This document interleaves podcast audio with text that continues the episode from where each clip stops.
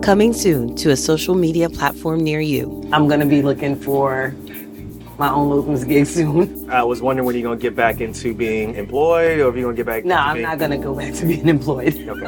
Hi, my name is Dr. Renee Wolney Darko. I live now in New Jersey with my husband and my two boys. My husband Nee and I host a podcast called Docs Outside the Box. Get paid. You get Cha-ching. You you probably gonna think I'm a little crazy. Something definitely outside the box. Something we talked about a long time ago, but we never actually went back to. Are you serious? Like,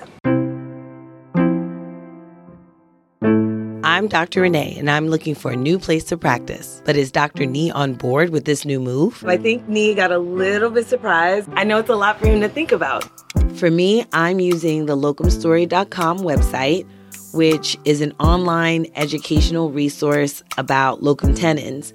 I'm making connections. I'm gonna be talking to the recruiters. I'm Amy Hagan. I work for Comp Health Division of CHG Healthcare. I'm Gavin Hunter. I work for Global Medical Staffing. I am Caitlin Marulis, and I am on the OBGYN team at Weatherby. But will I venture too far outside the box? So I could be the love boat doctor. Right? that worked perfectly. Or will Dr. Nee try to box me in? If we can do something that's very similar, I think that'll be really good for our lifestyle, for the kids.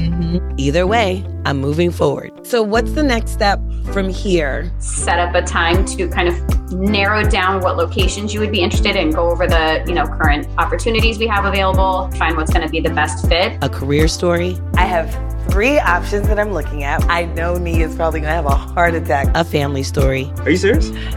a locum story. Nee is really relying on me. Doctors for Hire, coming soon. So if this doesn't work out or if it becomes a disaster, then I'm, I'm gonna feel pretty bad about it.